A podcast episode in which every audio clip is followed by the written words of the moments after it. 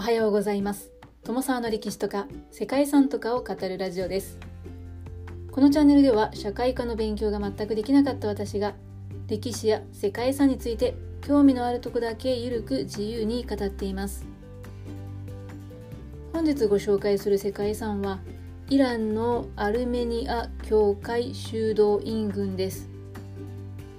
イラン北西部のアルメニアとの国境地帯に点在する3つの修道院が登録されています。3つの修道院は聖タデウス修道院聖ステファノス修道院そしてゾルゾルの聖マリア聖堂です。アルメニア文化圏の南端に位置してアルメニア首都教会の宣教の拠点となった修道院群です。3つのうち最古の聖タデウス修道院の歴史は7世紀まで遡り伝統的なアルメニアの建築や装飾を今に伝えています。アルメニアは301年に世界に先駆けてキリスト教を国教に定めています。周囲をゾロアスター教やイスラムなどの諸民族に囲まれる中この場所ではキリスト教の信仰を民族のよりどころとしてきました。一方で残された修道院に残るレリーフや祭壇の遺構からはビザンティン文化であったり東方正教会ペルシャ文化など周辺諸民族との交流の足跡も伺えます。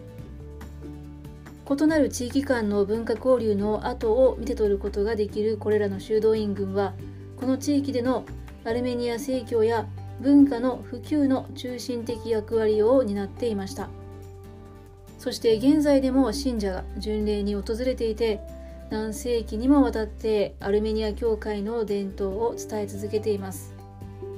ということで本日はイラン・イスラム共和国にある世界遺産。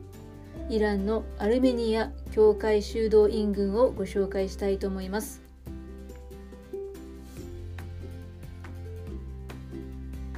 この番組はコーヒー沼で泥遊びパーソナリティ翔平さんを応援しています。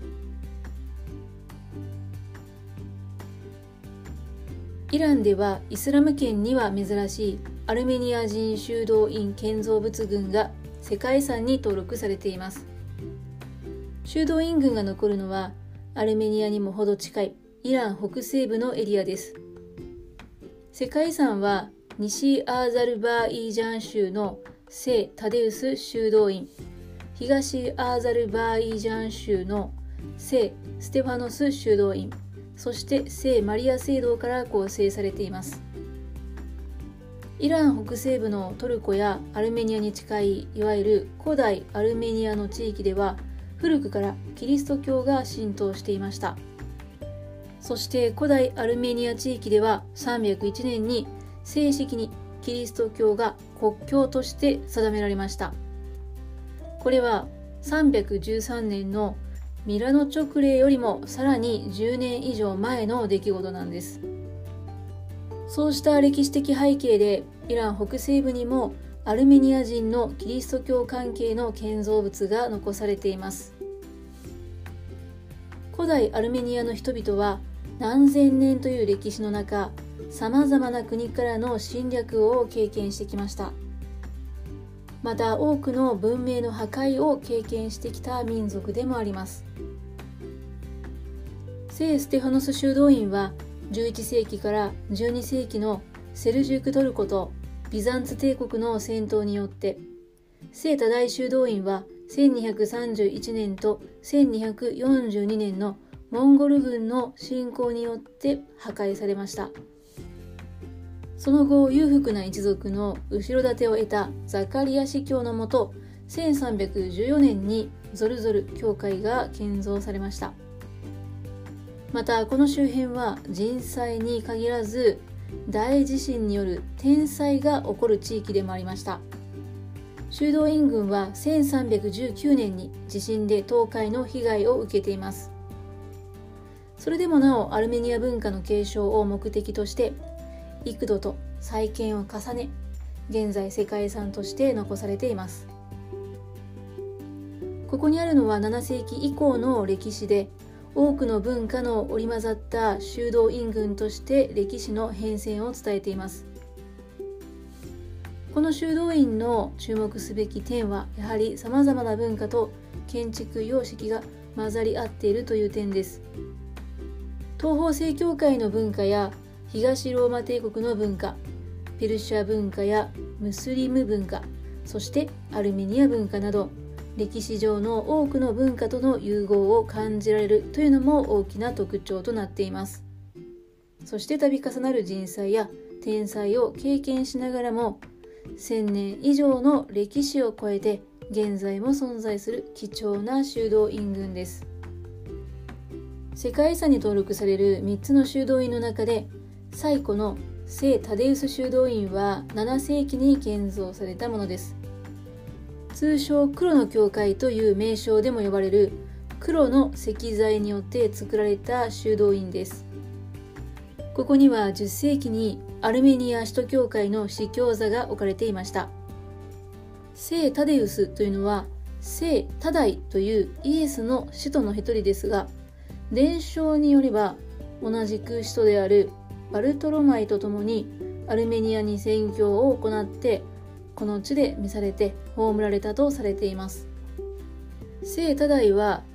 福音書に裏切り者として描かれるイスカリオテのユダと同じユダの名前を持つこともあって世界的に見ると特別に数形を集める人ではないそうなんですが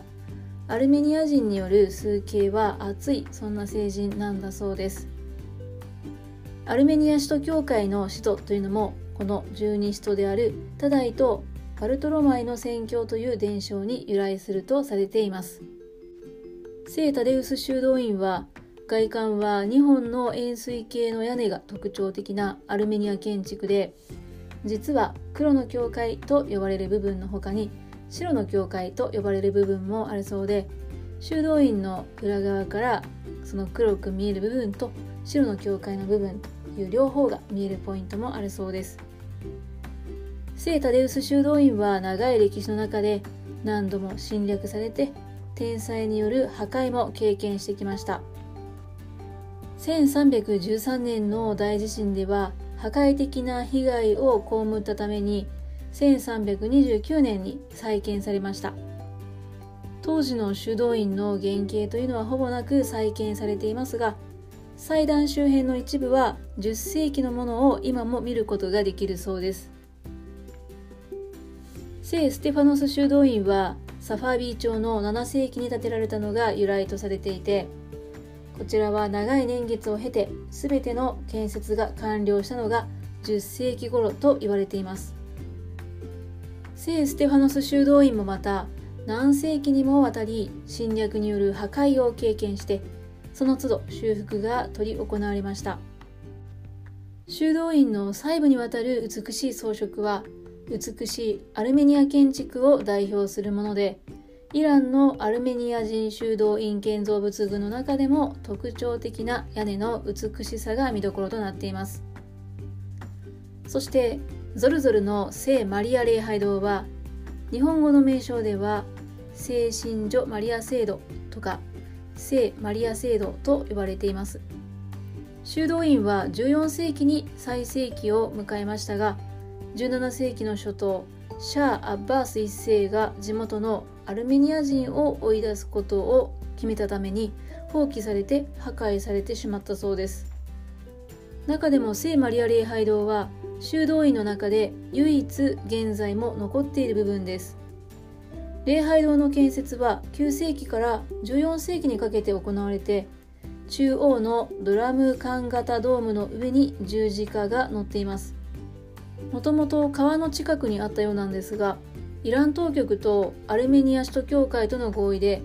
ザングマル川のダム建設の決定後の1987年から1988年にかけてダム貯水池への浸水を避けるために600メートル移転したそうです。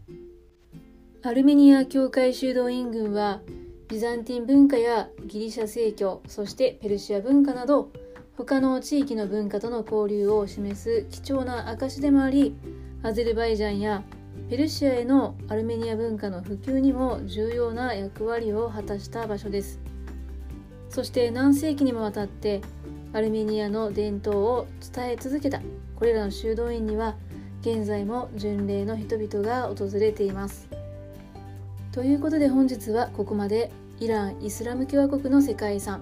イランのアルメニア教会修道院群をご紹介しました。最後までご清聴いただきましてありがとうございます。では皆様本日も素敵な一日をお過ごしくださいね。友沢でした。